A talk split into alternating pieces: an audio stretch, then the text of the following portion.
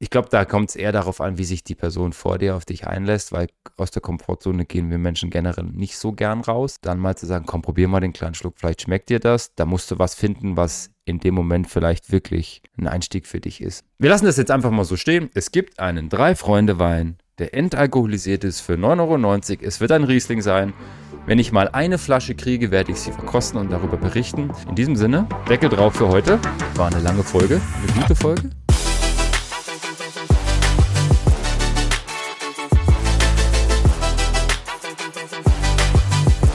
Willkommen zur Pino und Pixel Podcast Folge Nummer 76 an einem Donnerstagmorgen, einen Tag früher wie gewohnt, deswegen fehlen uns zwei, drei kleine Informationen, die wir nächste Woche sofort nachreichen. Lukas, vielen Dank für die Zeitverschiebung. Ha, wie geht's dir? Ja, gerne, gerne. Ähm, gut, soweit. Also ich bin noch ein bisschen müde. Äh, ich habe auch noch keinen Kaffee oh. getrunken. Warum müde? Hast du durchgezecht? Ähm, irgendwie, ich konnte nicht gut schlafen. Ich war bis 2 Uhr wach, glaube ich. Aber ich weiß auch nicht warum. Vielleicht lag das an meiner Sprachnachricht gestern Abend. Und der Kopf hat noch gearbeitet.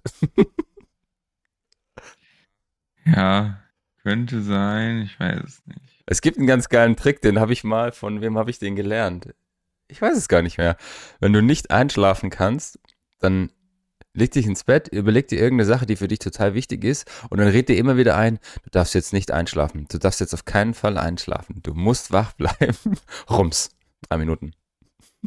Probier's, probier's mal, vielleicht funktioniert Ja, das äh, könnte ich auf jeden Fall mal ausprobieren. Ja, was haben wir heute vor? Oh, Entschuldige, und ja? Ich wollte fragen, wie es dir geht. Äh, ich hatte ein paar ereignisreiche Tage, die ich teilweise schon in der Folge 75 verarbeitet habe. Ich war im hohen Norden unterwegs.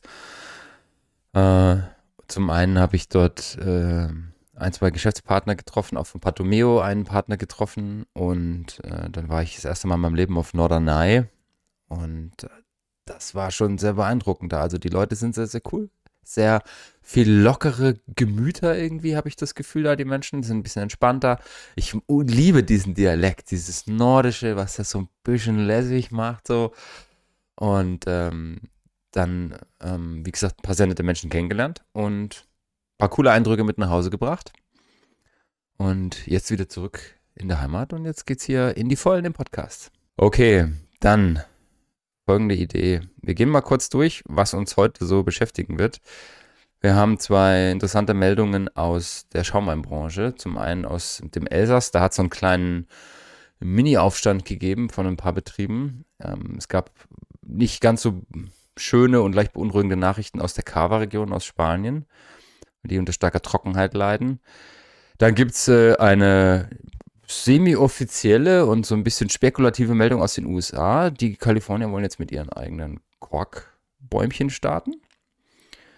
Wir haben die Quartalszahlen der großen Weinunternehmen dabei, die durchaus ja auch die Branche widerspiegeln, zeigen, wie so ein bisschen die Trends sind weltweit. Die werden wir uns mal kurz anschauen. Die Briten haben seit 1.8. eine Alkoholsteuer eingeführt, eine neue, mit ein paar Reformen, die die ganze Getränkebranche so ein bisschen nicht jetzt unbedingt gleich erschüttern, aber doch bewegen. Dann haben wir zwei äh, aus deiner Lieblingssparte, zwei hm, kriminelle Machenschaften, zwei Diebstähle durchaus größeren Volumens, die teilweise sehr witzig abgelaufen sind. Dann haben wir noch die Penny-Kampagne. Für alle, die das noch nicht gehört haben, wir haben die Penny-Kampagne mit reingepackt, die sehr, sehr äh, polarisierend in Deutschland war diese Woche. Und zum Schluss gibt es für alle, die dabei bleiben wollen, in der Celeb Corner heute wieder etwas aus Deutschland. Legen wir los mit den Bewegungen aus Kava. Kava hat die Woche gemeldet, dass es ihnen extrem schwerfällt dieses Jahr saubere, trockene, ordentlich gemachte, habe ich gerade trockene gesagt, gute Trauben anzubauen, weil es brutal trocken ist. Und es gibt jetzt schon erste Schätzungen, die sagen, dass sie zwischen 35 und 55 Prozent ihrer Trauben verlieren werden. Das ist natürlich durchaus ein Einschnitt dort. Sie versuchen jetzt schon mit ähm, Wasser, also mit Bewässerung von Wasser, das sie noch gespart haben, dem Ganzen entgegenzuwirken. Aber das ist tatsächlich nicht ganz so leicht. Ich war jetzt im April erst dort in der Region, zumindest in einem Teil, Priorat und leicht südlich. Und Da ist es generell schon trocken und die haben ja bewusst auch die Stöcke deswegen eh schon weiter auseinander gepflanzt, damit es nicht so viel ähm, Konkurrenz zwischen den Stöcken gibt.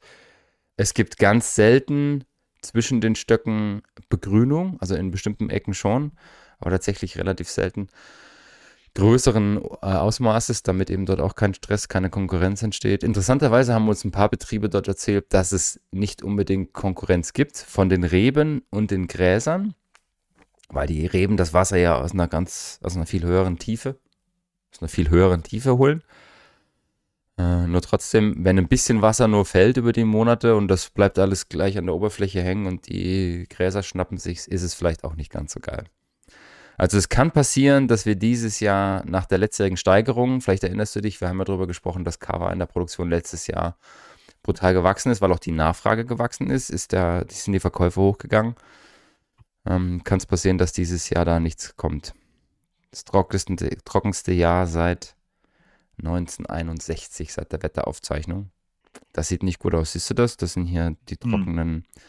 Sonnenbrandtrauben auf dem Foto hier. Die sehen auf jeden Fall vertrocknet aus. Und das ist keine gute Vertrocknung. Also man kann da jetzt nicht mehr unbedingt Rosinen mitmachen, falls das dein Gedanke wäre. Nee, äh, macht man das schon mal sonst?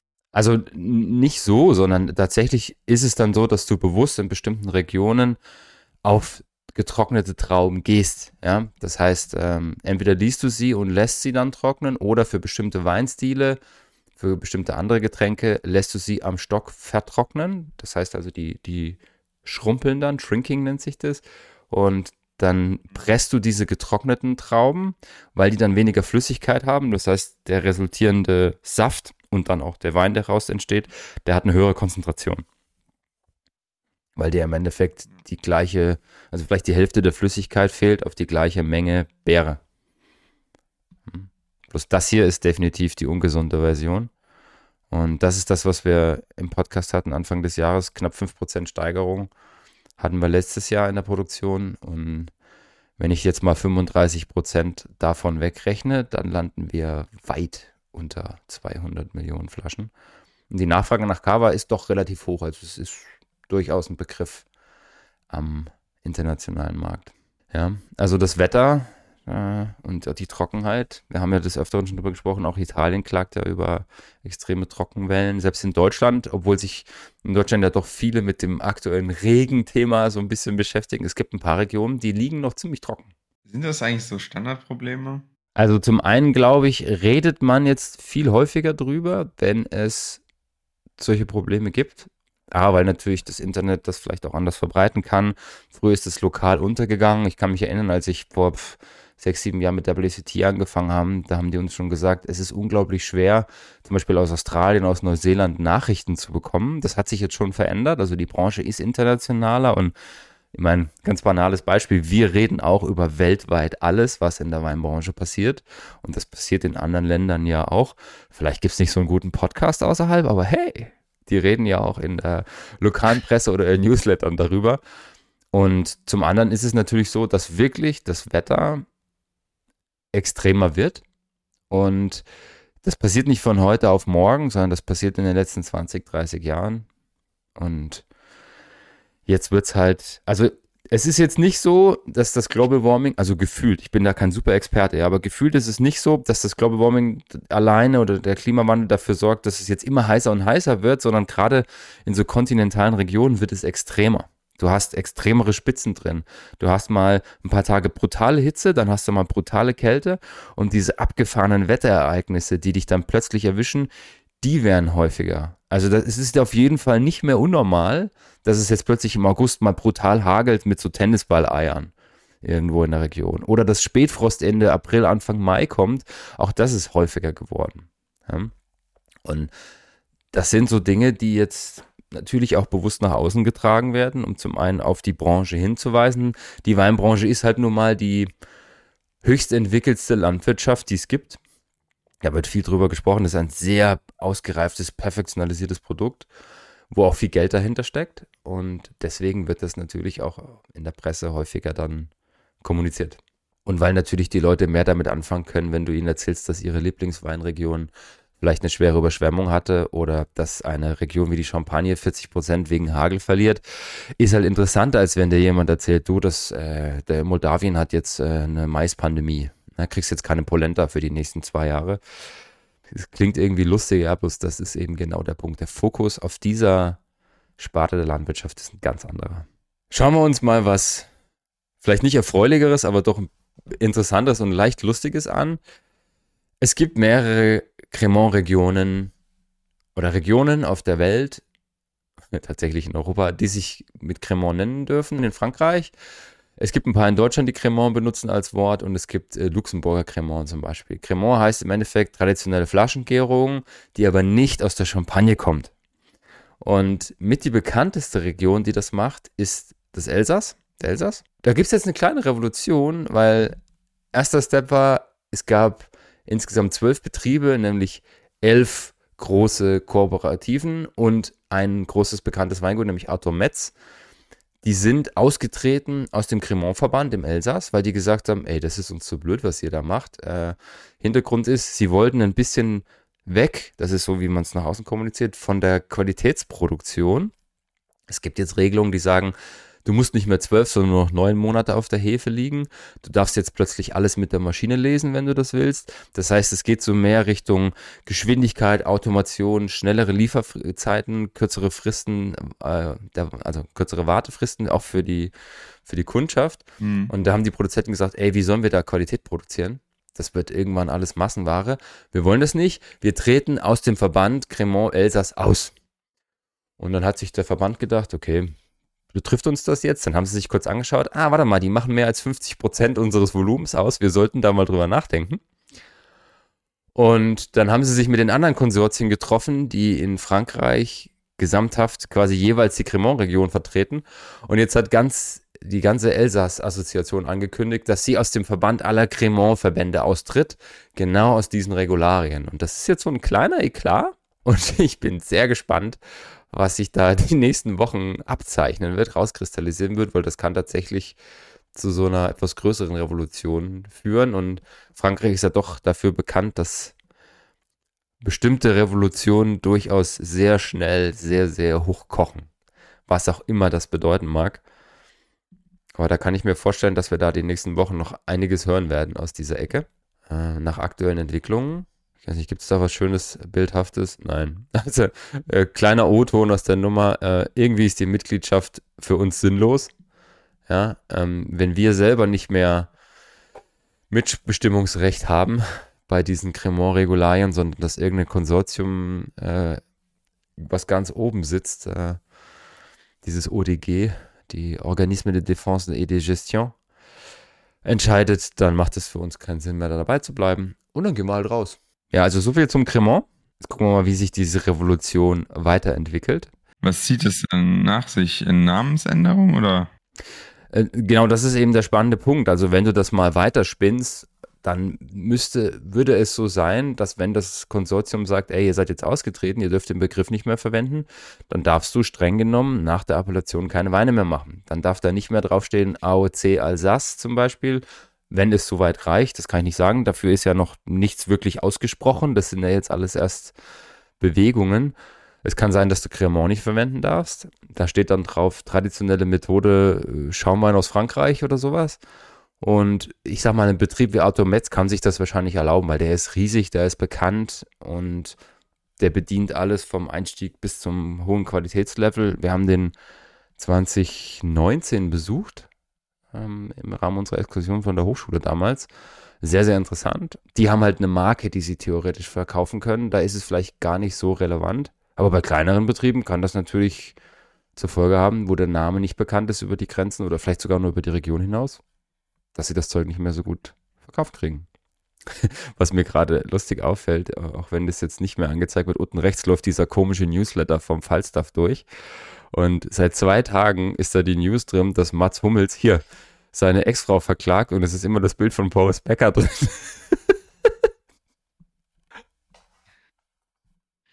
ah, herrlich. Naja, gut, off topic, zurück zum Thema. Die nächste kleine, vielleicht Revolution. Es gab so einen, so einen kleinen, wie nennt man das, Leak? Es ist durchgedrungen, dass eventuell Kalifornien an einem Projekt arbeitet, dass sie ihre eigene Korkproduktion anregen. Warum ist das spannend? Zum einen ist es so, die weltweite gesamte Korkproduktion spielt sich hauptsächlich im Mittelmeerraum ab. Also Portugal ist der größte Korkproduzent der Welt. Da kommen so 30, 35 Prozent des weltweiten Korkvolumens her. Und da gibt es äh, eine Firma, die ziemlich Platzhirsch ist dort, Amorim, mit, ich glaube, 80 Prozent knapp haben die überhaupt an diesem, an diesem Markt. Und dann gibt es noch ein paar in, in Nordafrika, in, äh, auf Sardinien, auf Sizilien gibt es so ein paar Korkproduzierende Unternehmen und die verschiffen das halt weltweit. Das heißt, wenn du jetzt in Australien, in Asien, in Südamerika, Nordamerika bist, wird das je nach Transportmittel und zum Beispiel in die USA, nach Kalifornien, ist es halt Schiff ja, verschickt, dann dauert das zwei Monate, bis dein Kork da ist. Das ist ziemlich lang. Es dauert, es ist auch kostenintensiv und dann macht es natürlich vielleicht Sinn zu sagen, hey, vielleicht sollten wir das lokal mal versuchen. Und es ist eben durchgedrungen, dass es ein, zwei Betriebe gibt, die da auch noch angefragt worden sind von The Drinks Business, von denen hier der Artikel kommt. Ey, seid ihr da an was dran? Und das haben sie natürlich alle weder kommentiert noch dementiert. Also es ist einfach so schweigsam geblieben. So ein bisschen wie im Fußball, weißt du, wenn du einen Spieler fragst, gehst du im nächsten Monat vielleicht zu den Bayern oder zu Manchester? Kein Kommentar.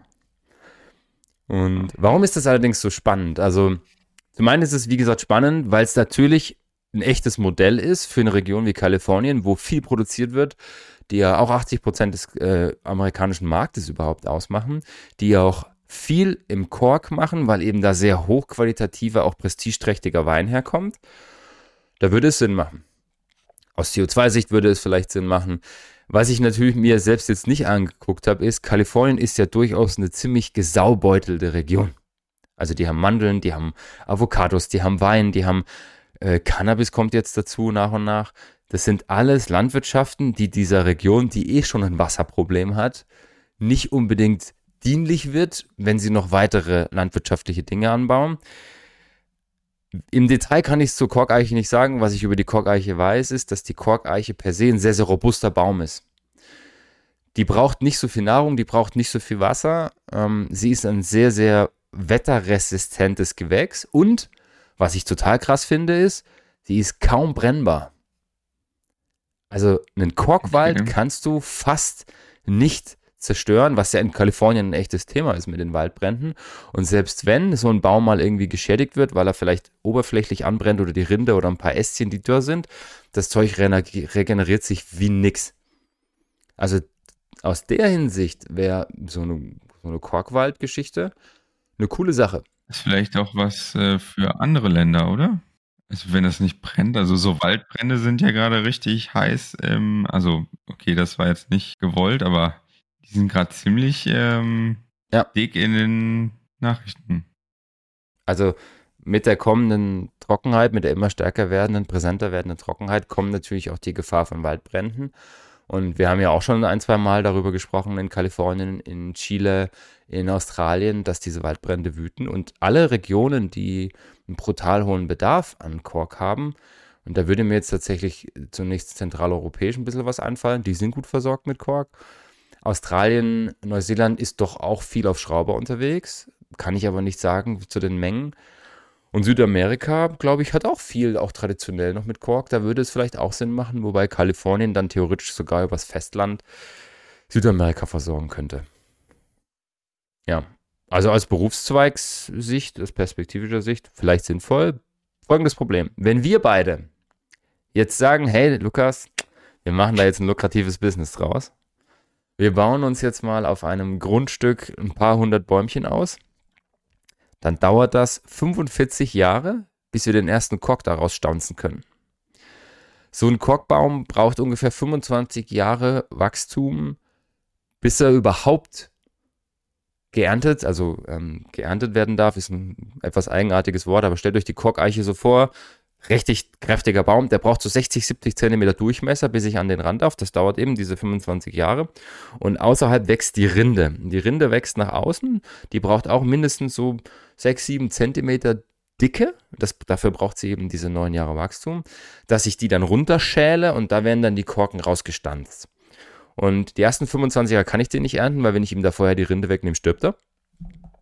Und dann könnte ich ihn das erste Mal nach 25 Jahren schälen. Diese Korken, die sind noch nicht dicht genug und kompakt genug, die kann ich maximal malen und sie dann in den Presskork, in die Presskorkproduktion geben, wo die Marke Diam ja relativ präsent und bekannt ist. Dann ist es also nach 25 Jahren 34 Jahre äh, zum Wachstum von der Rinde und dann noch ein zweites Mal, weil es immer noch nicht dicht genug ist, nochmal Presskork. Das heißt 25 Jahre wachsen und dann 18 Jahre zweimal Chargen für Presskork, dass ich dann nach Adam Riese 43 Jahren das erste Mal eine Korkrinde habe, aus der ich Kork stanzen darf.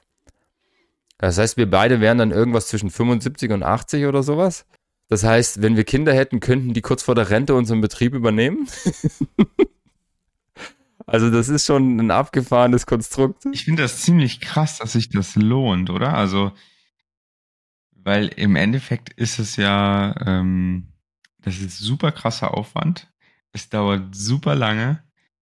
In der Zeit kann super viel passieren. Also wenn jetzt irgendwie, keine Ahnung, sagst, alle 50 Jahre passiert mal eine richtige Katastrophe, die dir dein Feld oder Wald runterbrennt, weghagelt, ähm, was auch immer du dir für eine Katastrophe in den Kopf setzt. Und das ist die Zeit, die du brauchst, um das erste Mal was zu ernten. Das ist schon heavy, finde ja. ich. Ja, also das ist schon. Es ist ein, ein, ein, ein Modell mit Langfristperspektive, sagen wir es mal so. Und ähm, ich meine, also die, die, die, warte mal, wie heißt die Eiche? Äh, Quercus Sobia oder Sobria heißt die, glaube ich. Das ist quasi die Korkeiche. Die ist ja heimisch im Mittelmeerraum. Ja, also da gibt es irgendwie 800.000, eine Million Bäume dort und die sind ja quasi dort Heimat, äh, beheimatet. Das heißt, irgendwann hat mal jemand entdeckt, okay, warte mal, das Zeug hat Rinde, das kann ich nehmen. Die Businesses, die sind sicher früher gestartet und das hat sich eben auch langsam entwickelt mit der Entwicklung der Weinbranche ja, in Europa. Und in Kalifornien würden die Dinger dann halt angepflanzt werden. Und was man dann ja auch noch nicht bedacht hat, was auch noch ein spannender Aspekt ist, wir haben ja auch irgendwann mal unsere Vitis vinifera aus Europa in die USA gebracht und haben uns dann aus den USA die Schädlinge nach Europa geschleppt, was 95 Prozent aller Rebstöcke weltweit platt gemacht hat, weil wir nicht dran gedacht haben, dass es hier Schädlinge gibt, die vielleicht dort drüben was auslösen können. Ja, also diese Domestic Controls, die es ja berechtigt auch in Australien, Neuseeland gibt, weil die sagen, ey, warte mal, alles, was hier frisches Zeug ist, das gucken wir uns vorher an. Ich weiß nicht, wie das ist mit der Korkeiche. Es kann sein, du pflanzt das Ding 25 Jahre an und stellst nach 30 Jahren fest, oh, warte mal, da gibt es irgendeinen Käfer. Hm, der mag die Eiche nicht so und umgekehrt. Mhm. Und dann versuch das mal deinem 60-jährigen Sohnemann zu erklären oder deiner Tochter, du, sorry, aber das wird nichts mit dem Business. Ich weiß, 34 Jahre, aber hey, du kannst ja noch Kaffee verkaufen. Wie viel, wie viel Korken kriegt man denn aus einem, weißt du das ungefähr, aus einem Baum? Und ich bin mir sicher, dass die Zahlen extrem schwanken, aber wir können das gerne mal schnell nachtragen. Eine Eiche liefert über ihre Lebensspanne oh. etwa 100 bis 200, bis 200 Kilo, Kilo, was natürlich überhaupt nichts aussagt.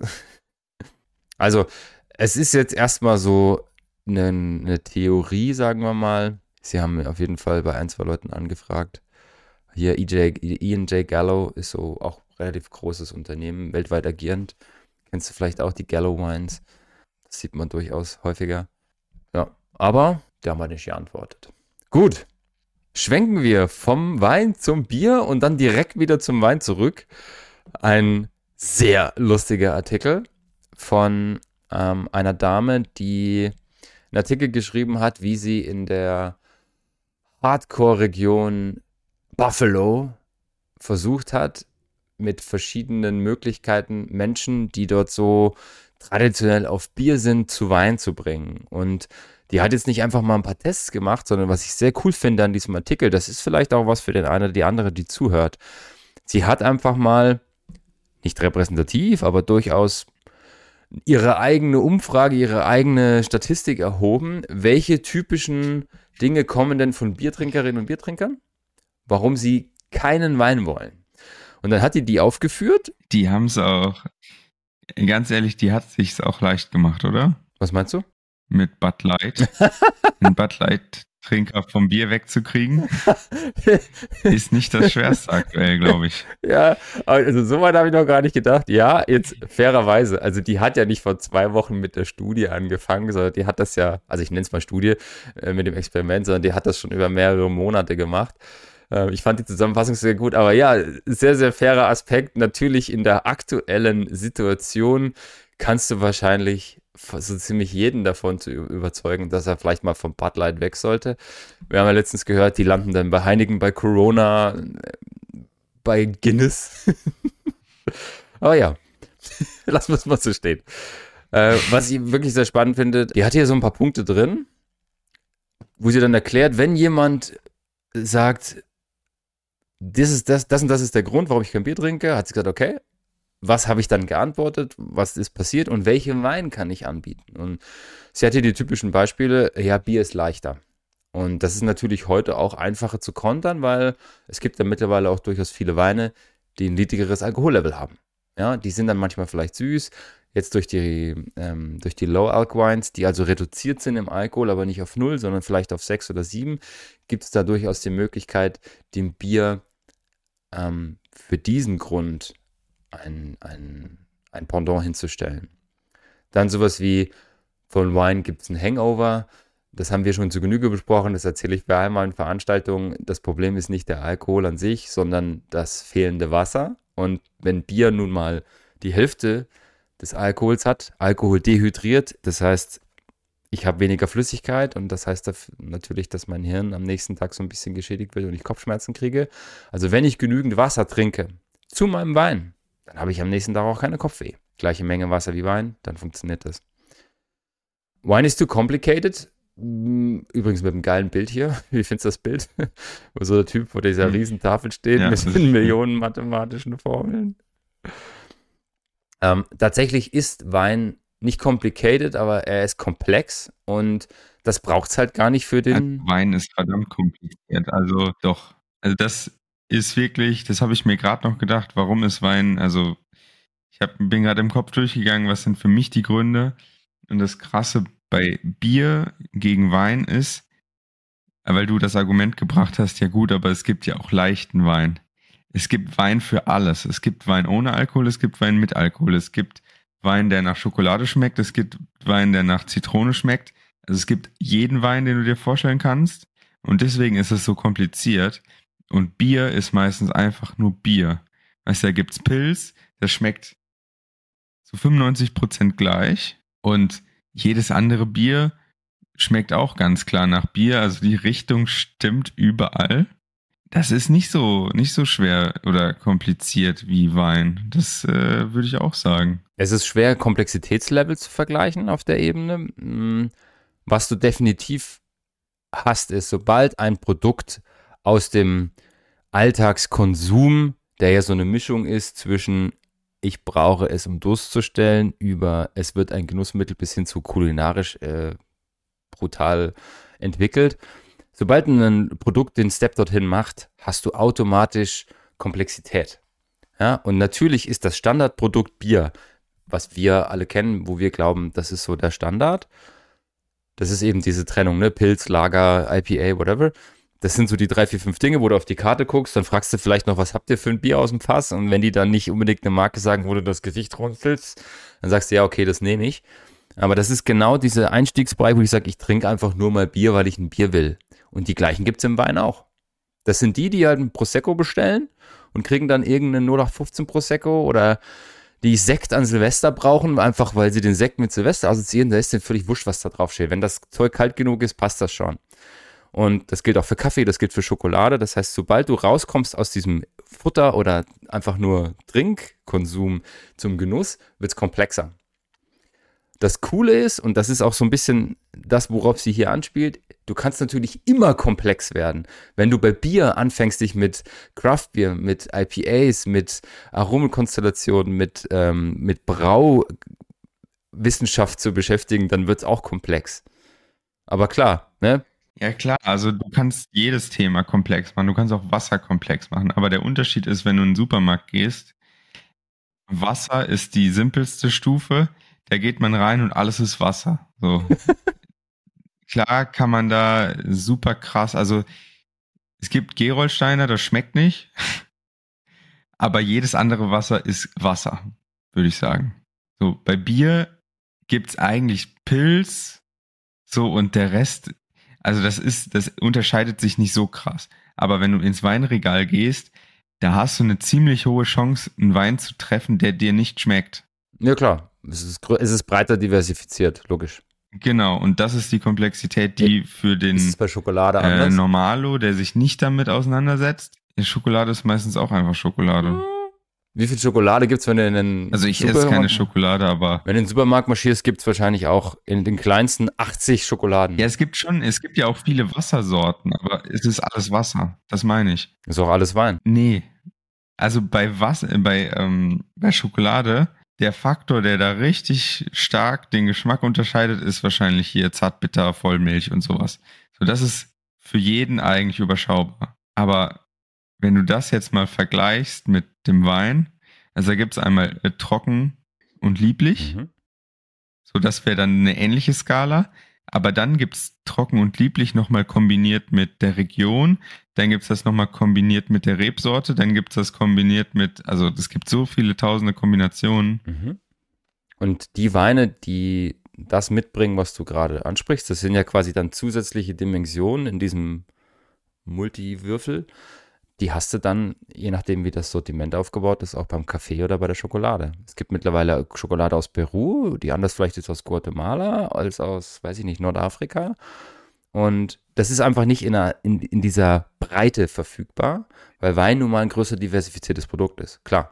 Bloß die Wahrscheinlichkeit, dass wenn du selten Schokolade isst, du in den Supermarkt gehst und findest eine Schoki, die dir nicht schmeckt, ist wahrscheinlich ähnlich hoch, wie wenn du normal Wein oder Bier trinkst, wenn du die Marke, den Geschmack nicht kennst, weil Produkte, im Endeffekt entscheidet immer der Geschmack für dich selber als Individuum. Du sagst, Gerolsteiner schmeckt nicht. Ich finde Millionen Fans von Gerolsteiner da draußen. Ja. Aber gut, also definitiv ist es so, wo wir ja mal gestartet sind, Wein ist sehr komplex und was sie eigentlich sagen möchte ist, ja, das stimmt und vielleicht auch in einem anderen Level als das Bier vielleicht ist, aber es gibt auch die Möglichkeit, sich dem Wein auf einem einfachen Level zu nähern und da startest du klassisch halt bei einer Rebsortentypizität oder bei einer der größten Dinger, die es halt gibt weltweit, irgendwelche super bekannten Regionen. Wenn du ein Prosecco kaufst, der 5 Euro kostet, 5 Dollar, 5 Pfund, das ist halt so, wie der normale Prosecco ist. Ne? Wie der Standard, der weltweit irgendwie bekannt ist, genauso wie Merlot oder weiß ich nicht, äh, Chardonnay, da hat jeder irgendwie so sein Bildchen im Kopf. Dass dir das schmeckt, noch lange nicht vielleicht, aber ja. Und hier, warte mal, was haben die drin? Also sie hatten einen, einen Einstiegs Chardonnay drin, sie haben einen Red Blend aus, hat sie aus Kalifornien drin, das ist wahrscheinlich Cabernet Merlot mit einem großen Merlot-Anteil, damit das so ein bisschen äh, die breitere Masse erwischt. Und einen Pinot Noir aus Russian River, das finde ich schon spannend. Aber wenn du dir mal die Preise anschaust, ne, so ein äh, unkomplizierter, wie sie es nennt, Chardonnay aus der Region in Kalifornien, also aus den USA, sie ist ja im, im, im Nordosten von den USA, der kostet 28 Dollar. Wenn ich bei uns einen unkomplizierten Chardonnay suche, der irgendwie der breiten Masse schmeckt, nehme ich mir irgendwas, keine Ahnung, aus Südfrankreich oder so für 8 Euro oder aus Italien für 10 Euro. Das ist schon verrückt und das kommt jetzt Mhm. gleich weiter unten. Vorher kommt noch der Punkt, Bier ist way more refreshing, also Bier ist irgendwie frischer und macht mich so ein bisschen aufgeweckter. Mm, Das geht auch mit Rosé oder mit Sparkling. Oder vielleicht, wenn ich, äh, also es gibt so ein paar Rebsorten, ein paar Weinstile, die durchaus sehr viel Frische mitbringen, durch eine hohe Säure natürlich auch ein Stück weit. Typisches Beispiel ist halt auch Lugana, wenn es um so erfrischende Weine geht. Deswegen hat das Zeug am Gardasee so einen Erfolg. Äh, Pipul de Pinet, Südfrankreich, auch schön. Das finde ich besonders geil. Wenn die Leute sagen, meine Familie hat niemals Wein getrunken. Vielleicht war genau diese Erklärung, die du gerade gebracht hast, die Komplexität, die der gerade meinte. Inwiefern? Ja, das ist nämlich genau der Punkt. Also du, die Erklärungen, die du gibst, das sind genau die Punkte, wo sich Leute denken, jo, das ist komplett kompliziert. Warum? Was ist kompliziert gewesen jetzt? Ja, es gibt die und die Rebsorte und dann gibt's äh, die und die Region und so. Also, weißt du, du kannst nicht einfach sagen, jo, so ist es. Sondern du musst richtig deep in irgendwelche ja, Geschmacksrichtungen reingehen. Das ist jetzt mein Level. Aber du kannst das auch auf einem anderen Level spielen. Aber dieses Level brauchst du auch, um diesen erfrischenden Wein Brauchst zu du finden. nicht. Ich meine, das ist ja, das ist ja jetzt Natürlich gibt's- also es geht ja aus ihrer Sicht als, als Barkeeperin. Und wenn jetzt dort jemand sagt, Bier ist erfrischender als, äh, weiß ich nicht, Wein generell oder Weißwein, dann weiß sie, wozu sie greift und stellt ihnen dann halt einen Prosecco hin oder einen Lugana. Und das sind Namen, die durchaus auch Leuten bekannt sind, die von Wein wenig bis gar keinen Plan haben. Also ich weiß nicht, ob Lugana in den USA bekannt ist, aber Prosecco kennt gefühlt 90 Prozent der Welt, die irgendwie auch nur ansatzweise mit Wein oder Bier hantieren. Und Ja. das ist halt der Punkt, ne? Dieses, dieses Level. Und Merlot als Name, manche wissen gar nicht, ob das eine Rebsorte ist oder nicht. Ich habe letztens ein Tasting gegeben, da habe ich, da hatte ich Riesling drin, ein Einstiegsriesling aus dem Supermarkt. Ich habe bewusst blind Supermarktqualität gegen eine hohe Qualität gespielt, die preislich gar nicht weit auseinander lagen. Und da war auch jemand, der dann gesagt hat, ist Riesling der Weinstil oder ist das die Rebsorte? Ja, und Riesling ist ja doch ein Name, aber das zeigt eben auch, wie du völlig richtig sagst, wie tief bin ich drin und was ist die, die Komplexität, die ich selber, die mich beschäftigt und die ich vielleicht annehme. Also, ja, ähm, fair enough. Meine Familie hat niemals Wein getrunken, also trinke ich das auch nicht.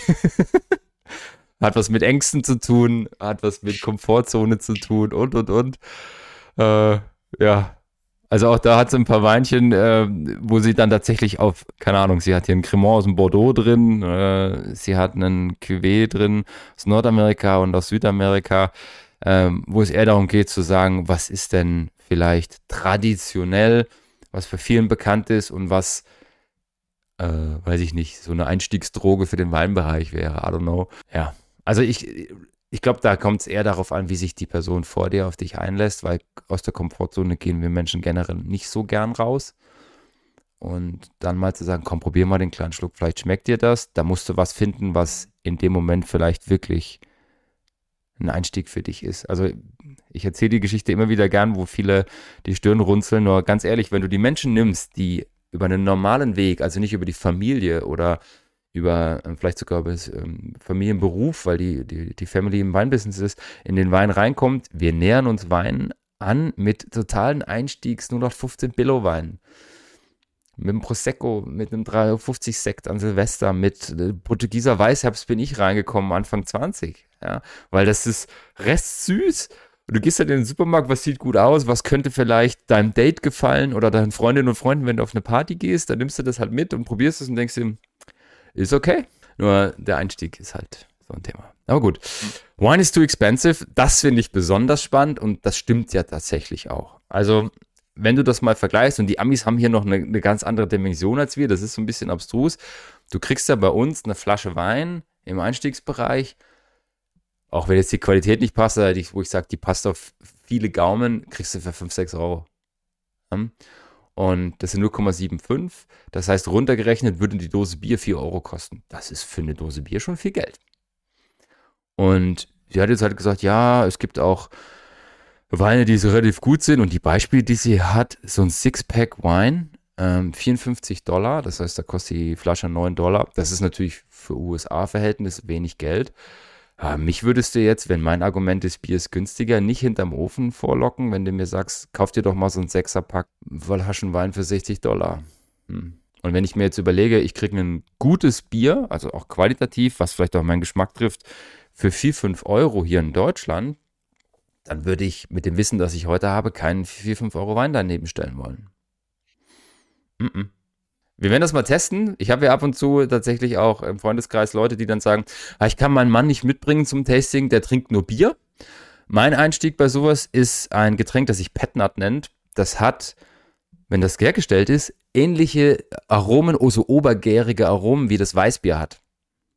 Ja, du hast zwar diese Frucht, die aus einem Wein typischerweise von den Trauben kommt, aber du hast eben von, von der Gärung, weil das eine etwas andere Art der Gärung ist, hast du so ein bisschen diese Geschmäcker und der eine oder andere Petnat hat durchaus schon Bierfreunden und Freundinnen gemundet.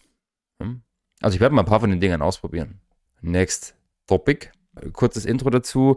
Es ist Juli, August und in diesen Zeiten kommen normalerweise gerade bei börsennotierten Unternehmen irgendwann die Quartalszahlen vom Vorquartal die natürlich insbesondere in der Getränkebranche aktuell eine große Rolle spielen. Es hat sich viel getan die letzten sechs Monate, die Inflationsraten sind extrem hochgeschossen, der Krieg ist immer noch präsent, es gibt viele andere Dinge, die auf die Branche wirken und deswegen schauen alle natürlich mit Spannung auf die Getränkewelt. Und die ersten, die rauskamen, war Heineken, die gesagt haben, hey, wir haben einen riesen Sales Drop weltweit. Da ist natürlich zu spüren, dass die Kaufkraft sinkt und und und.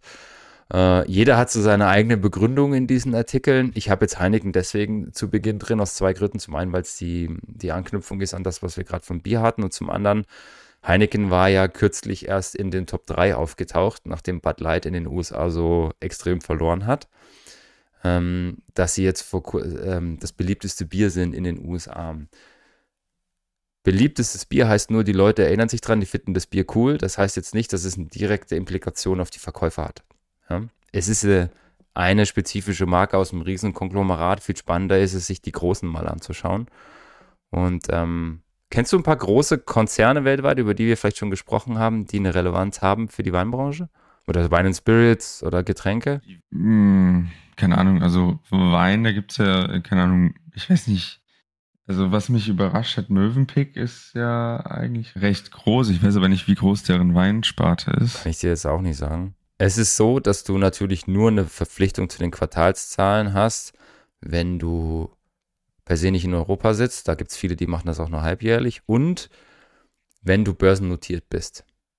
Ja, weil ansonsten machst du einen Jahresabschluss, bringst deine Reports raus, kannst da entsprechend auch ein bisschen an der Kommunikation was drehen. Als börsennotiertes Unternehmen, wo quasi auch Investorinnen und Investoren drin sind, machst du einen Quartalsreport. Das heißt, alle Unternehmen in der Weinbranche, die nicht an der Börse sind, sind unterjährig quasi selbst dafür verantwortlich, wenn sie möchten, dass Zahlen rauskommen. Ja? Und es gibt eben ein paar Unternehmen, die börsennotiert sind. Mm, in Europa zum Beispiel ist es Havesco. Havesco ist so die Gruppe, Deutschland, Österreich sehr aktiv, die dort ähm, zum Beispiel auch Wein und Co. in Österreich mit drin hat. Was haben wir noch in Europa, was relativ stark vertreten ist? Grand Chat de France ist sehr, sehr groß, die allerdings auch nicht börsennotiert sind. Und ein Unternehmen, das in Deutschland in Europa und auch weltweit in, agiert, ist LVMH, Louis Vuitton Moet Hennessy, die eben unter anderem auch eine Wine and Spirits Sparte haben. Ja, also Louis Vuitton ist natürlich das, das Modethema, Moet sind die Champagnerhäuser, die Champagnersparte und Hennessy ist Spirits, Spirituosen. Und die sind an der Börse, die haben reported. Und dann haben wir noch so zwei, drei weltweit agierende Konzerne. Diageo über die haben wir schon ein paar Mal gesprochen, weil die gerade sich mit P. Diddy streiten, äh, wegen äh, der Markengeschichten und äh, Rassismusvorwürfe. Concha y Toro ist sehr, sehr stark international agierend. Die sind auch an der Börse, die haben auch reported. Und wen haben wir noch vergessen? Ja, ich glaube, das sind so, das sind so mit die großen Player. Und Treasury Wine Estates zum Beispiel ist auch ein großer Player, ist aber nicht an der Börse, deswegen gibt es da keine Quartalszahlen. Havesco kommt am 4. August, das müsste morgen sein oder heute? Ja, genau, morgen kommen die Zahlen von Havesco. Die habe ich jetzt leider noch nicht dabei, weil es die noch nicht gibt. Es gab hier so, die Meldung ist vom 31. Juli. Da kam die Meldung, dass äh, ziemlich viel geklappert hat. Diageo ist der einzige Gewinner aus dem Ganzen. Ähm, also LWMH hat stark verloren. Gibt es hier einen Artikel, für alle, die lieber deutsche Artikel lesen, aus dem, aus dem Mining heraus. Der Gesamtkonzern hat sich ganz okay entwickelt. Champagner ist sogar gleich geblieben, aber Spirits hat extrem nach unten gezogen. Und äh, das ist ziemlich witzig. Also, wenn du dir hier das Gesamtkonzernergebnis anschaut, haben 17% Umsatzsteigerung, 13% Gewinnsteigerung auf LMH komplett gesehen. Und dann hast du diese Wine Spirits Branche und die ist halt um drei bzw. neun gefallen, wofür hauptsächlich Spirits verantwortlich ist. Und äh, die Champagne hätten sogar, also das, das steht hier so ein bisschen im Konjunktiv, aber ich habe es auch in anderen Pressemitteilungen gefunden, die Champagnerhäuser hätten ihren Umsatz sogar steigern können, laut LWMH. Ja, dann gab es die Zahlen von Concha y Toro, das ist hier das Standardsheet vom Quartalsreport und das siehst du hier unten, die sind im ersten Quartal um 9% im Umsatz gefallen und schau dir das an, Net Income minus 72 Prozent. Das ist crazy, Mann. Und die Begründungen, also wenn man sich jetzt mal so durchliest, ja, wir brauchen jetzt nicht so im Detail darauf eingehen. Das eigentlich Spannende ist, jeder große Player in der Branche merkt, dass gerade die Kaufkraft zurückgeht, dass es weltweit Verunsicherung gibt, dass bestimmte Sparten Teilweise verlieren bestimmte Sparten extrem verlieren. Also auch hier in dem Artikel, da ist unter anderem auch ähm, José, Cuervo, äh, José Cuervo drin. Ich hoffe, ich spreche das richtig aus. Das ist diese Tequila-Marke, die halt ähm, brutal verloren hat. Äh, 13 Prozent. Es ist von äh, Contro, von Remy Contro die Rede, die im Cognac-Bereich um 35 Prozent gefallen sind. Also beim Spirits merkst du so, hm, ist ein bisschen zurückhaltend. Es gibt allerdings Marken, du erinnerst dich, Tequila, die durch die Decke gehen. Und ein paar davon gehören halt Diageo. Und die haben gestern reported, meine ich, und haben gesagt, hey, bei uns ist es nach oben gegangen. 10% Gewinn hat Diageo gemacht. Sind die einzigen, die sich momentan zeigen, dass sie da ein bisschen entgegenstehen. Und äh, unter anderem dafür verantwortlich ist halt auch die große gestiegene Nachfrage nach Tequila. Ähm, und ich weiß nicht, ob das eine Rolle spielt. Mhm. Ähm, Anfang des Jahres ist der CEO verstorben, Ivan Meneses. Und äh, Deborah Cruz nachgerückt. Und ich weiß nicht, ob das da eine Auswirkung darauf hat. Es ist jetzt nicht so, dass Diageo eine Prestigemarke ist, wo quasi der Markenträger selbst verstirbt und alle Leute kaufen dann mehr von diesem einen von dieser einen Ikone. Also keine Ahnung, wenn Enzo Ferrari gestorben ist, haben die Leute auf einmal die blöde Ferraris gekauft, als Beispiel, ja, aus der Luft gegriffen. So ist das jetzt da nicht, weil das ein großer Konzern ist, aber vielleicht hat das ja irgendeine Implikation gehabt. Keine Ahnung, hat keiner drüber gesprochen. Kam mir nur so spontan in den Sinn. Also, wenn Havesco da ist, schauen wir mal, ob sich da irgendwas Spezielles abzeichnet, weil Havesco ist schon so ein bisschen der Indikator auch für Zentraleuropa, weil da auch viel aus dem deutschen und österreichischen Markt drin ist. Und da gucken wir uns nächste Woche mal kurz die Zahlen an. Gut, jetzt gehen wir wieder weg von der Mathematik, falls jetzt der eine oder die andere schon gelangweilt ist. Schauen uns aber trotzdem noch ein paar witzige Zahlen an. England hat eine Reform aufgesetzt für Alkoholsteuer. Und das hat die Branche ganz schön aufgekrempelt. Also, äh, da nochmal, das sind die komplizierteren Tabellen. Hier waren die Tabellen ein bisschen einfacher dargestellt. Ähm, was hat das für Auswirkungen auf die Wein- und Spirits-Branche? Also, wir haben hier so ein paar Beispiele. Portwein äh, steigt um ein Pfund pro Flasche. Also das sind prozentuale Anstiege auf den Alkoholsteuern. Das ist eine Tabelle, ja, die ist irgendwie ein bisschen kompliziert. Sie haben quasi gesagt, bis so und so viel Prozent Alkohol äh, ist die neue Steuer auf den Liter Alkohol. Also wenn ich 10% Alkohol habe in meinem Getränk, muss ich äh, 2 Dollar, äh, 2 Pfund 85 Steuern zahlen. Ja, weil ich quasi den Prozent auf die 100 in Alkohol muss ich versteuern. Und das müssen wir überlegen. Ne? Das heißt, bei einem Getränk, was 10% hat, wo so ziemlich jeder Wein reinfällt, habe ich allein 2,85 Pfund, also ein bisschen mehr als 3 Euro, Alkoholsteuer drauf. Das ist eine Ansage. Und wenn du jetzt mal konkreter an die Zahlen schaust, bei Port bedeutet das einen Anstieg von 44% auf äh, die, die Steuer. Und bei der kompletten Weinsparte wenn ich jetzt mal in diesem normalen Preis, äh, in einem normalen Alkoholrange bleibe, sind das 20 Prozent, die ich mehr Steuern zahle. Das heißt hier, auf einer typischen Flasche habe ich knapp 3 Euro Alkoholsteuer. Und du erinnerst dich vielleicht, wir haben ja schon ein paar Mal über die englische Weinbranche gesprochen und was der Brexit da für Auswirkungen hat. Nicht nur auf die Produktion, sondern auch auf äh, international Exportsteuern, Zölle und, und, und. Das macht es jetzt nicht besser für die Jungs und Mädels. Was ist der Grund dafür gewesen? Also mit Steuern versucht man ja, also ja, Zufall, aber den Markt zu steuern auch in gewisser Art. Also es geht ja oft auch nicht einfach nur um, wir brauchen jetzt Geld, sondern eigentlich versucht man damit, weiß nicht, beispielsweise Tabak, ne? okay, damit wir erhöhen die Tabaksteuern und damit wollen wir die Leute dazu bringen, nicht mehr zu rauchen. Vollkommen richtig. Also zum einen spielt da sicherlich mit rein, dass die Kritik schon länger im Raum stand, dass das unfair ist, weil es nach Getränkesparten gemacht wurde. Also irgendwo hier oben stand das mal drin.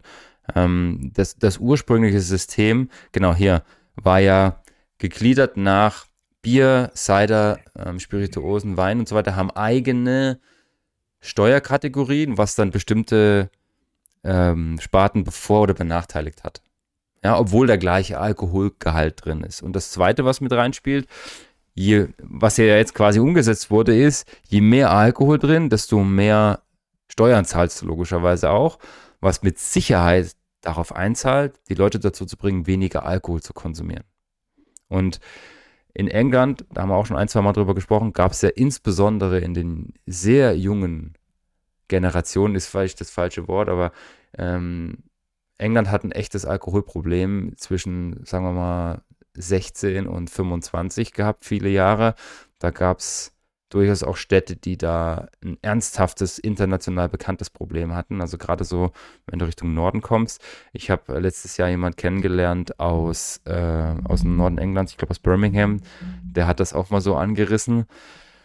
Da wird sehr viel, sehr unkontrolliert und null moderat wirklich schon gesoffen.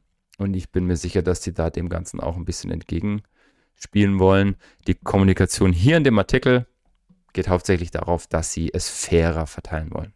Was gut ist, glaube ich, für äh, den Markt, wenn du dich erinnerst, 70, 75 Prozent des englischen Weinmarktes sind ja Schaumwein, wo sie auch international konkurrenzfähig sind, was die Qualität angeht. Bei den Preisen nur bei, mit der Champagne, ansonsten wird es schwierig. Sie sind knapp 7 Prozent gefallen durch die neuen Regelungen, weil Schaumwein so immer um die 11, 12 Alkohol hat. Daraus resultierend, das ist ja jetzt seit 1. August in Kraft, gibt es die ersten Bewegungen. Äh, eine der größten Marken der Insel ist Isla Negra. Die machen so weiß, rosé, rot im Einstiegsbereich. So, was kostet das? 5, 6 Euro ja, in dem Dreh. Die haben jetzt ihre Alkoholgehalt in den Flaschen gesenkt. Das heißt, die haben jetzt wirklich darauf geschaut, wie auch immer sie es tun, früher lesen, entalkoholisieren, I don't know, wahrscheinlich nicht entalkoholisieren, dass sie einfach runtergehen, damit sie eben diesen Anstieg nicht haben. Und wenn du es dir mal überlegst, wenn du eine 5 Pfund Flasche hast im Supermarkt und du musst dafür plötzlich 2,6, also 2,70 an, an, an Alkoholsteuer zahlen, was soll denn da übrig bleiben? Also die haben es hier mal ausgerechnet, da bleiben dir dann irgendwie 60 Pence oder so. Das ist schon creepy. Also hier, wenn du 44 Cent, um es mal auf den Punkt zu bringen, wenn du 44 Pence in dem Fall der Preis hochgeht durch die neue Steuer, heißt das 10% Preisanstieg für die Flasche Wein im Supermarkt. Und das ist irgendwie gaga. Und deswegen haben die gesagt, hey, wir senken jetzt das Alkohollevel, dann fallen wir in die nächst niedrigere Sparte rein und müssen weniger Steuern zahlen. Und dann sind wir wieder da, wo wir den Preis halten können. Wird nicht die letzte sein, die das macht. Ja, gerade wenn man in so einer Schwelle genau. ist. Ne? Es gab hier irgendwo eine Tabelle. Ja, genau, hier sieht man das ganz gut. Also 11,5 bis 14,5 ist quasi diese Range, wo ich jetzt 2,67 zahlen muss. Äh, das heißt, ich habe eine 44 Cent Erhöhung. Und wenn ich 0,5 niedriger bin, also sprich auf 11 Prozent, zahle ich 30 Pence, 32 Pence weniger. Und das ist gerade auf großen Produktionen, auf günstigen Flaschen ist das ein Riesending. Was noch ganz spannend ist, du musst ja jetzt noch ein Ding mehr in Betracht ziehen, wenn du im Weinkeller bist. Heute ist es ja so, zumindest innerhalb der EU, das ist jetzt England, ja. Da weiß ich gar nicht, wie die Regeln mittlerweile sind, ob die das übernommen haben oder abgeschafft. In der EU ist es so, du kannst als Weingut wenn du den Alkoholgehalt deines Weines kriegst, da steht dann auf dem Laborblatt 11,2, kannst du als Weingut entscheiden, runde ich auf oder runde ich ab auf 0,0 oder 0,5. Das ist erlaubt und das spielen viele Weingüter so, dass sie es fürs Marketing nutzen und sagen, nehmen wir mal an, ich habe so eine typische Schwelle 12,5 oder 13 für Weißwein. Wenn ich zeigen will, der Weißwein ist noch ein etwas geschmeidigerer, gehe ich auf 12,5. Wenn ich bewusst symbolisieren will, der Wein hat ein bisschen mehr Bums, schreibe ich die 13 drauf. Wir sind jetzt schon wieder in einem Bereich, ja, der nicht für äh, die Normalos gedacht ist, aber das ist das, wo ich sage, wenn ich Medium oder High-Involved Menschen habe, die ein bisschen tiefer in Wein sind, macht das tatsächlich was aus. Wenn die Leute drauf schauen, oh, 13, okay, das scheint ein Silvaner mit Zug zu sein. Und jetzt ist es so, wenn ich 11,2 auf dem Etikett habe und ich schreibe 11,5 drauf, dann zahle ich plötzlich 12% mehr Steuern. Das heißt, ich schreibe dann wahrscheinlich erst recht 11 drauf. Ja. Das kommt jetzt mit rein. Aber was ich cool finde, also gerade für die Weine im niedrigeren Bereich, die haben negative, negativen Increase. Das ist schon äh, ja. interessant für No-Low und Co. Letzte Woche hatte ich wieder mal einen kurzen Austausch mit Danny Harper ähm, von Le Moderator aus, aus Paris. Diese Premium No-Alk Wines und die sind jetzt in England gestartet und das wird sehr gut angenommen. Die haben ja eine No-Alk-Sparte und eine Low-Alk-Sparte, also wo sie so 6, 7 Prozent Weine und die werden in England sehr, sehr gut angenommen. Also auch da sehen wir den Trend. Wir haben auch schon drüber gesprochen, Gen Z, was trinken die da? Entweder gar nichts oder weniger Alkohol. Das kommt an und das spielt denen definitiv in die Karten. Wird auch heiß diskutiert, klar, weil es eben in bestimmten Sparten eine Anhebung gibt. Bloß wenn es den Trend unterstützt, weniger Alkohol zu trinken, bin ich definitiv Fan davon. Jetzt wird's kriminell, Lukas. Ich habe zwei Diebstähle dabei. Äh, der erste ist in Spanien passiert. Man sieht hier in diesem verschwommenen Glas, das ist quasi ein, eine Vinothek, was wir hier auf dem Bild sehen. Und in der Mitte dieser Vinothek, das ist ein Viereck, steht so ein extra geschützter Glaswürfel und da liegen sauteure Weine drin, zwischen 3 und 12.000 Euro die Flasche. Und diese Diebe sind dort eingestiegen am 10. Juli und haben für 111.000 Euro Weine geklaut. Und jetzt wirst du dir denken, Gott, wie viele LKWs hatten die denn dabei? Achtung, sie haben genau neun Flaschen geklaut. Mhm. Und alle, und alle, die jetzt zuhören. Logistisch. also, ich sag mal, wahrscheinlich konnten, wenn die zu zweit waren, jeder seinen Rucksack äh, und hat die Fläschchen mitgenommen, ein bisschen eingepackt, I don't know. Ähm, das hat ja, also das hat ja mehrere spannende und gleichzeitig echt abstruse Aspekte. Also das erste Mal jeder, der rechnen kann, der weiß, das heißt, eine Flasche kostet im Schnitt irgendwie 12.000, 13.000 Euro, sowas in dem Dreh. Das ist schon crazy. Jetzt fragen sich viele, was sollen denn das für Flaschen sein? Also es ist hier eine Liste drin. Da sind Chateau Petrus, Chateau Margaux drin, zwei große bekannte Weingüter, die durchaus vierstellige Beträge erzielen. Und DRC, Domaine Romanée Conti, prestigeträchtigstes, bekanntestes Weingut im Burgund mit äh, den ganz großen, tollen Lagen hier, Latache, Richebourg, Echezot und Romani Conti. Und ja, neun Fläschchen mitgenommen. Ich sage erstmal per se auf dem Papier einen guten Schnitt gemacht. Das Problem ist, erstens, das sind nicht die besten Jahrgänge, was jetzt bei dem Preis erstmal nichts zu heißen hat. Ja, aber das zweite, was dazu kommt, das sind halt Flaschen, so Leuchtturmflaschen. Sobald die irgendwo auftauchen, wissen die Leute normalerweise Bescheid. Also wenn du plötzlich mit einer Chateau Petrus Flasche irgendwo einmarschierst, dann geht das normalerweise relativ schnell. Es gibt verschiedene Spekulationen, die natürlich auch nicht geteilt werden, gerade in der Presse, ähm, was da passiert und wie das passiert. Sobald solche Flaschen, also die machen das bewusst plakativ und, und öffentlich, so nach dem Motto, wenn dir so eine Flasche angeboten wird, gib uns bitte sofort Bescheid. Äh, und das sind halt Namen, wenn die irgendwo auftauchen, das passiert nicht einfach mal so. Normalerweise sind die Flaschen bekannt. Und vor allem, was ja noch krasser ist, der eine oder andere weiß das vielleicht, äh, DRC nummeriert seine Flaschen. Da sind Seriennummern drauf. Wenn die jetzt bekannt geben, Flasche. Die kann man ja überschreiben. Äh, ja, genau, Lukas. man kann die überschreiben. Ey, ich habe gerade also gerade nachgedacht, wer, also was, also guck mal, wir beide sind da jetzt eingestiegen, haben unsere Rucksäcke voll gemacht, uns um die Ach, über die Logistik okay. gefreut, ne? Mit den Rucksäcken sind wir durch quasi. Ich dachte, wir waren das. Nein. So, guck mal, wir gehen dann da raus. Dann fahren wir nach Hause. Dann haben wir diese mhm. neun Flaschen. Aber was, also eigentlich Einbrecher haben doch das Ziel, damit Geld zu verdienen, ja. würde ich jetzt mal sagen. Also ich glaube nicht, dass sie das jetzt gemacht haben, um den selbst zu trinken. Was machen wir mit diesem, mit diesen Flaschen im Rucksack? Also wir haben ja gar keine, also eigentlich ist das ja komplett, oder? Wir können die ja nur selber trinken oder umfüllen, aber dann geht ja wieder der Charme verloren. Also wir können ihn nicht umfüllen. Ja. Also sonst würde uns ja niemand das Geld dafür drei geben. drei grundsätzliche Herangehensmodelle, die auch in der Presse oft kommuniziert werden, wie sowas passiert. Die erste Variante ist, du hast vorher schon Käuferinnen und Käufer, die ein Interesse haben. Das ist dann brutal krasser Schwarzmarkt. Und dann sagst du mir als Edelsammler, also wenn ich durch Zufall einen DRC 216 Rispur kriegen würde, dann würde ich diesem Zufall natürlich gerne entgegenspringen. Und dann wird das quasi vorher schon ausgemacht und die klauen das gezielt. Eine Variante.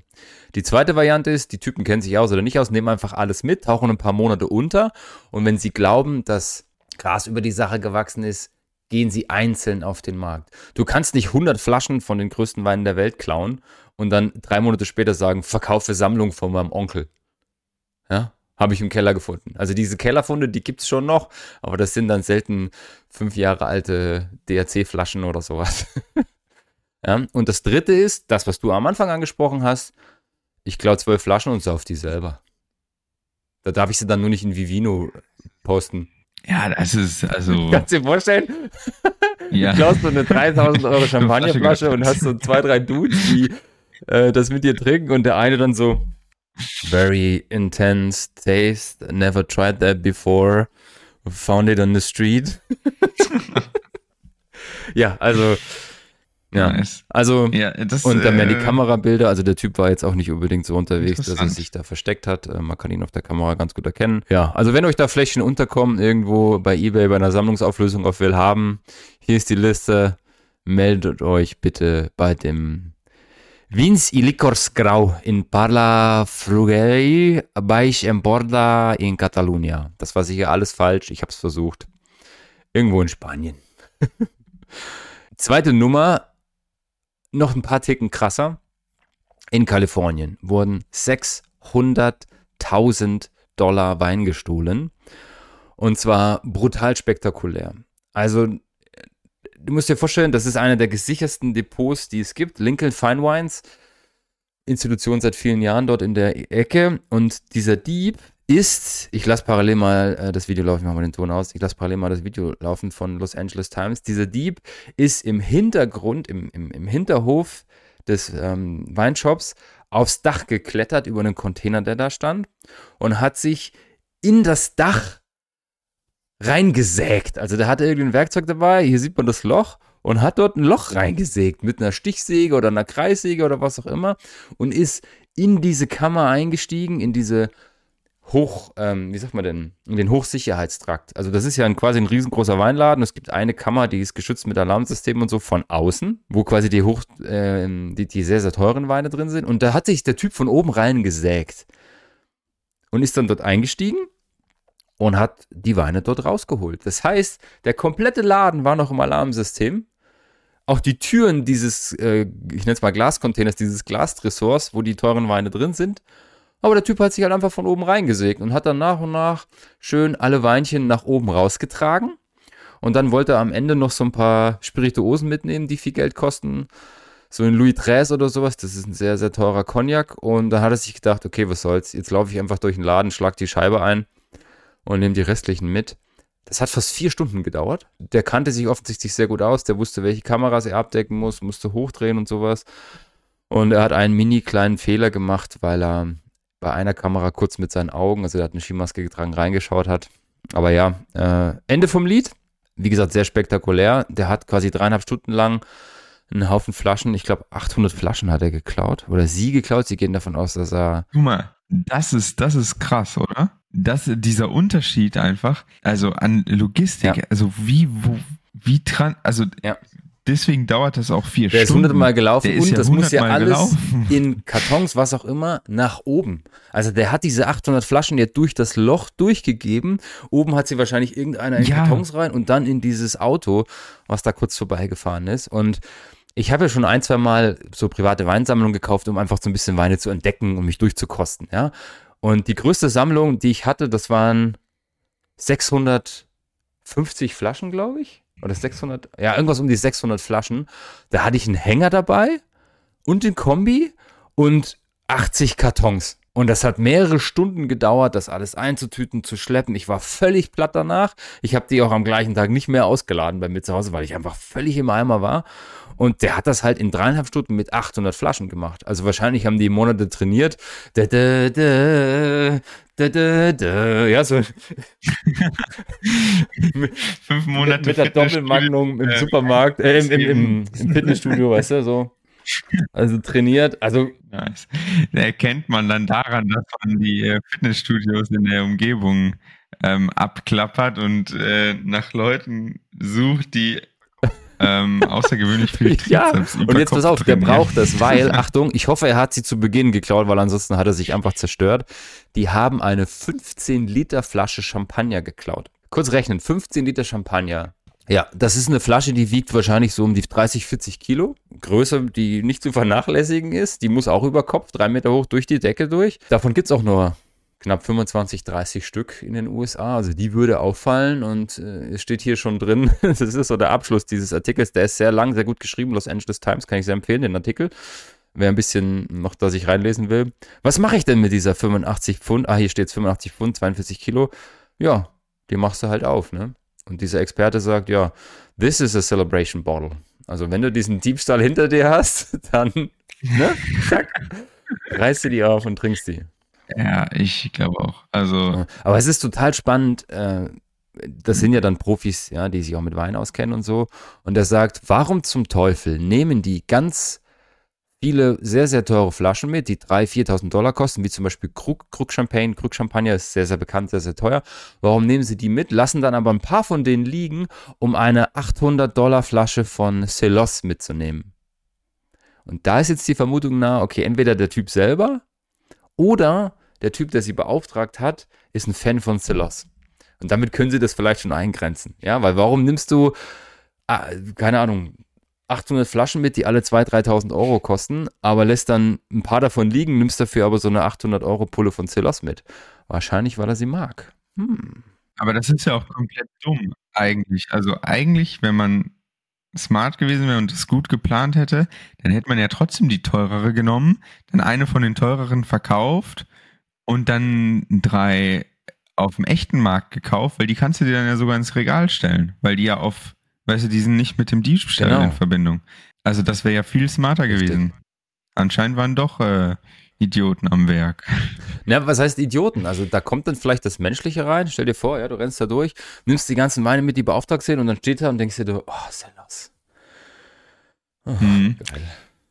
Mein Jahrgang. Ja, also ich meine jetzt äh, in Bezug auf, den, auf, auf so Überfälle und sowas, also da muss man ja vorher auch dran denken, dass man, ja. weißt du, dass man keine Spuren oder keine Ahnung, man, man nimmt die Sachen mit, die am meisten Wert haben und am besten in den Rucksack packen, äh, passen, wie die äh, Jungs oder Mädels oder der Typ im äh, vorherigen Überfall so dass du da irgendwie ein bisschen taktisch äh, rein. Ey, kennst du das? Ähm, ach, ich weiß nicht, ob du dafür zu alt bist. Ähm, die. Hallo? Den Super Toy Club.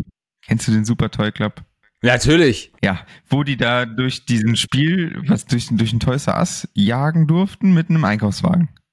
Ja. So. So, und da, da muss man sich doch, das ist die gleiche Situation.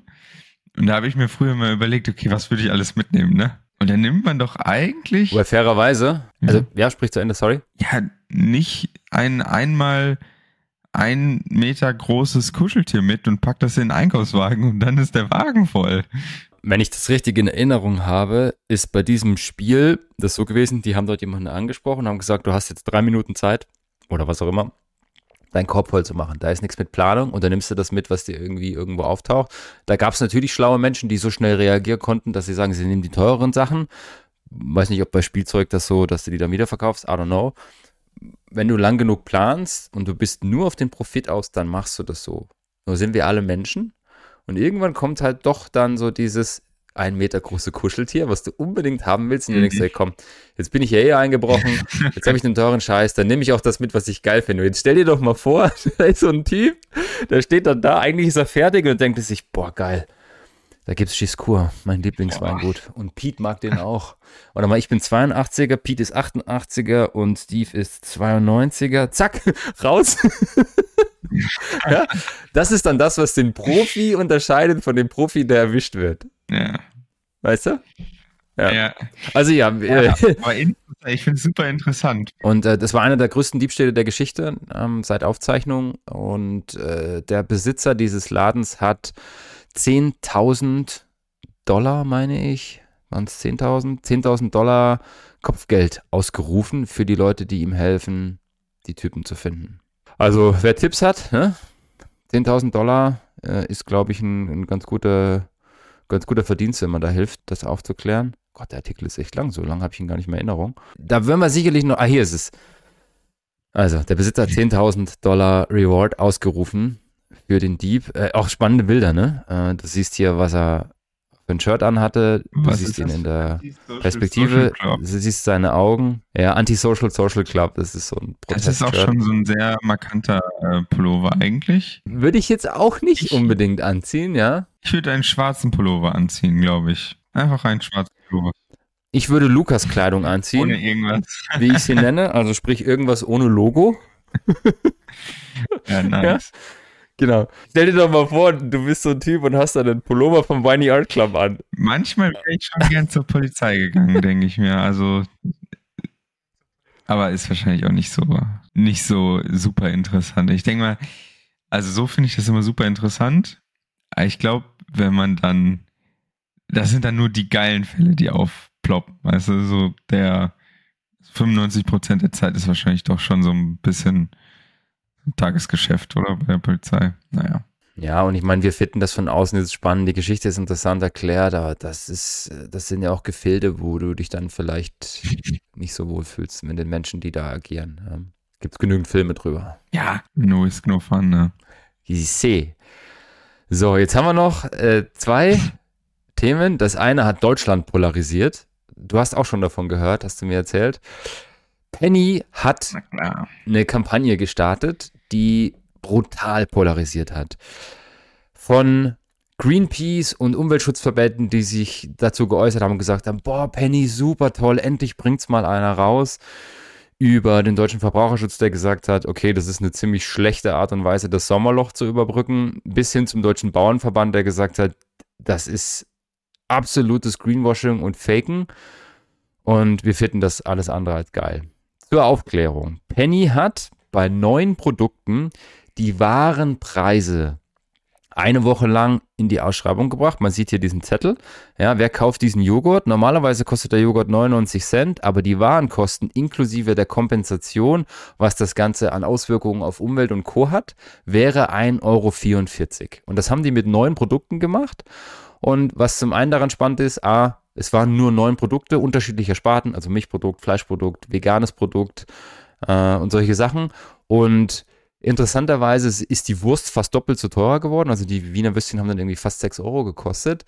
Die veganen Produkte sind um 16 Cent oder so teurer geworden, weil natürlich da das, der Fußabdruck ein ganz anderer ist und durch Studien natürlich mittlerweile bewiesen, dass die Fleischproduktion eine ganz andere Auswirkung hat auf den CO2-Haushalt weltweit als vielleicht das, das ein oder andere vegane Produkt. Aber darauf, das ist ein anderes Thema, da wollen wir nicht darauf eingehen, sondern es waren eben neun Produkte, die sich unterschiedlich im Preis geändert haben. Und dann gab es YouGov, die haben eine Umfrage gemacht unter dreieinhalbtausend Leute, von denen sie sagen, dass sie repräsentativ für ähm, die deutsche, äh, die deutsche Branche ist, die deutsche, wie sagt man denn?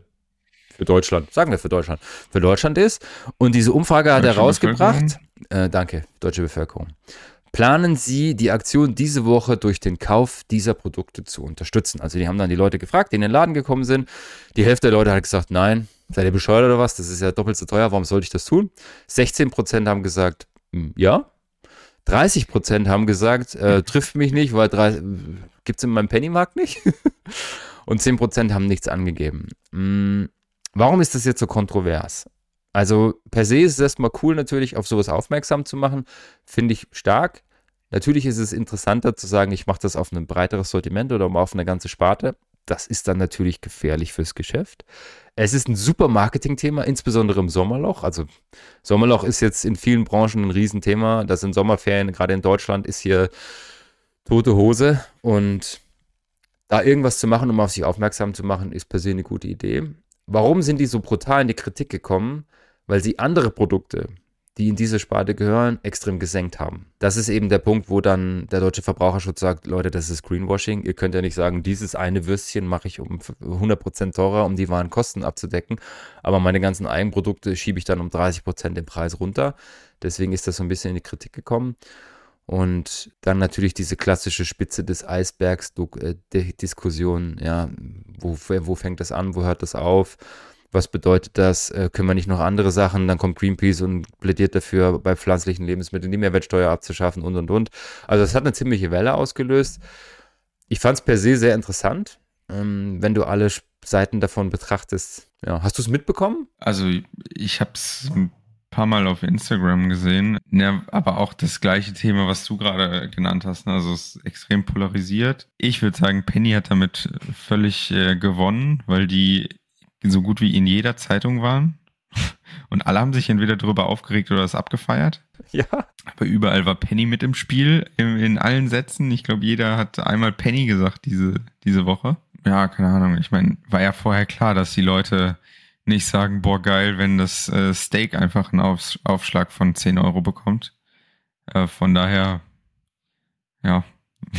Aber äh, live habe ich es nicht mitbekommen, ne. Also ich hab's durch einen absoluten Zufall, weil ich ja nie Fernsehen gucke, als im Hotel am Montag kurz der Fernseher lief, war es in, ich glaube, den Tagesthemen. war es, glaube ich, drin. Da habe ich es gesehen. Also, warte, stopp nochmal eben.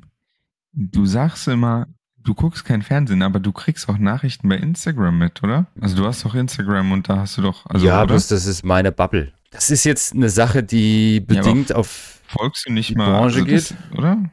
Folgst nicht irgendwas generell? Also ich habe aus bestimmten Gründen, aus persönlichen Gründen entschieden, dass ich mir Nachrichten nicht mehr anschaue, weil die Nachrichten für mich einfach viel zu negativ sind und ich einfach keinen Bock auf negative Energie habe. Ich, ich möchte mir selber filtern, welche Infos ich mir reinziehe und welche nicht. Klar versuche ich am Tagesgeschehen dran zu bleiben, aber sobald ich höre, dass wieder irgendwas Schlimmes passiert ist, schalte ich ab. Wenn die Leute parallel auch über gute Sachen reden würden, okay, Hm. mach's es aber nicht, deswegen, jo.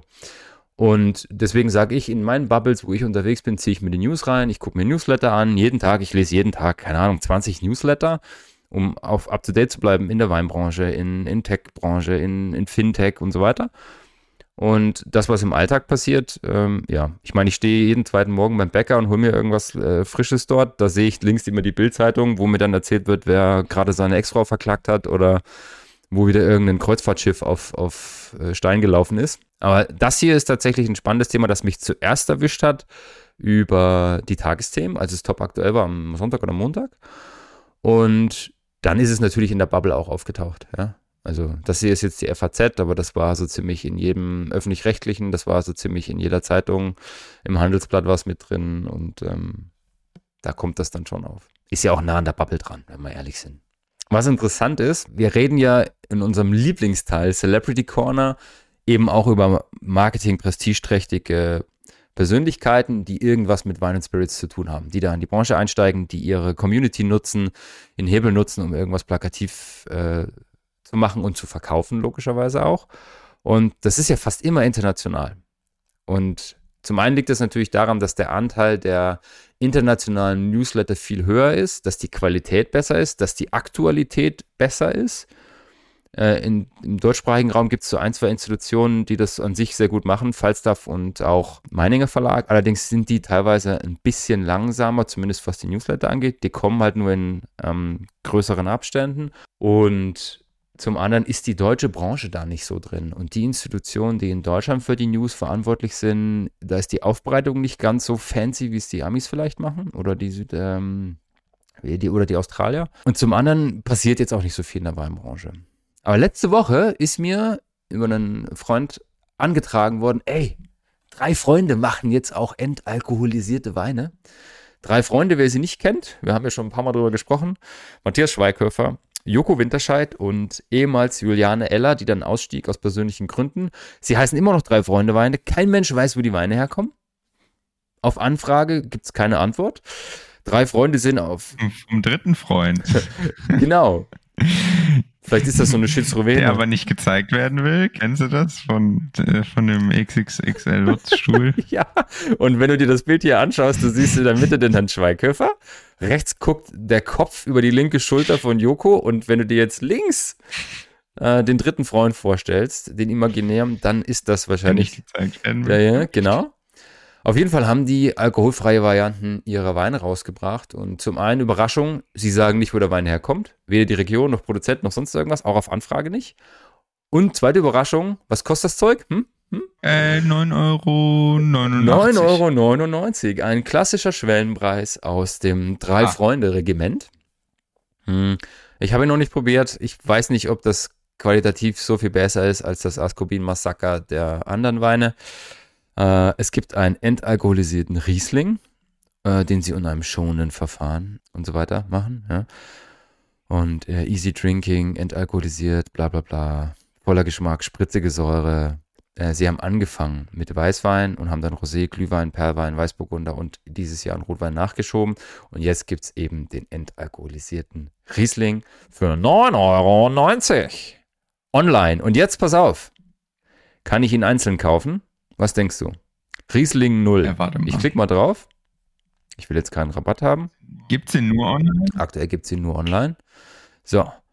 Jetzt, jetzt bin Okay, ich gespannt. Achtung. In In den? Warenkorb. Siehst du das? Ich kann eine Ja. Flasche nicht kaufen. Zwei Flaschen kann ich nicht. Ja, das ist das. Das habe ich in der letzten so, Folge ja auch schon gehabt. Du musst mindestens, Achtung, 20 Euro Hier, sechs Flaschen musst du mindestens kaufen. sechs Flaschen musst du davon kaufen, dass du das überhaupt kriegst. Das ist schon wieder das, ist das gleiche bescheidene Spiel, was wir schon mehrmals hatten und ich finde das total bescheuert. Das rege ich mich schon wieder drüber auf. Das machen wir ja. Aber macht doch eigentlich auch Sinn, oder? Also, ich meine, eine Flasche Wein online zu bestellen, also wenn man da, wenn man auf die Umwelt guckt, ist es doch schon für den Arsch, oder? Oh, Lukas, du bist super in dem Marketing-Team dieser Truppen aufgehoben, weil genau das ist die Argumentation, die ja durchaus auch seine Nee, aber- Berechtigung hat. Aber du kannst ja auch sagen, Also ich meine, das ist ja, ich finde es, du kannst ja auch sagen, ich versuche es über einen Händler ja. Oder ich stelle es in gewisse Shops oder ich kaufe mir vielleicht noch ein paar andere Weinchen dazu. Ja, aber über einen Händler, da musst du natürlich schon drei Euro noch abgeben oder so, ne? Ja, da verdienst du nur sieben Euro. Wenn du den Shop selber hast, verdienst du, also dann nimmst du die zehn Euro ein. Ja, nur dass du die Infrastruktur betreiben musst. Also normal ist das ja eine ganz gute Mischung und wenn du es schaffst, 50.000 Flaschen an den Händler zu geben, dann gibst du die gerne ab, weil du dich um den Vertrieb da nicht kümmern musst. Also das hat schon alles seine Berechtigung. Da steht im Laden dann halt für 11 oder 12 Euro. Wenn du die nicht über Joko und Klaas und Co., wie sie alle heißen, kaufst. Was ich eigentlich viel geiler finde ist, ja, Schweighöfer und Winterscheid sind vor rund sechs Jahren unter die Weinproduzenten gegangen. Auch sehr kontrovers diskutiert in der Branche, by the way. Wir lassen das jetzt einfach mal so stehen. Es gibt einen Drei-Freunde-Wein, der entalkoholisiert ist für 9,90 Euro. Es wird ein Riesling sein. Wenn ich mal eine Flasche kriege, werde ich sie verkosten und darüber berichten. Ich werde natürlich auch schauen, dass ich sie in das große Tasting kriege, das Ende des Jahres, Anfang nächsten Jahres ansteht. Habe gestern noch einen Tipp bekommen für eine große Firma aus Spanien. Emina Sin ist die Marke, die auch viele entalkoholisierte Weine macht. Die kommen da mit Sicherheit auch noch mit rein. In diesem Sinne, Deckel drauf für heute. Das war eine lange Folge, eine gute Folge. Vielen herzlichen Dank. Bis zur nächsten Woche, genau, oder? nächste Woche hören wir uns wieder. Ein schönes Wochenende. Ihr hört das am Samstag und wir sehen uns nächste Woche Mittwoch wieder. Bis dann. Tschüss. Peace out. Ciao.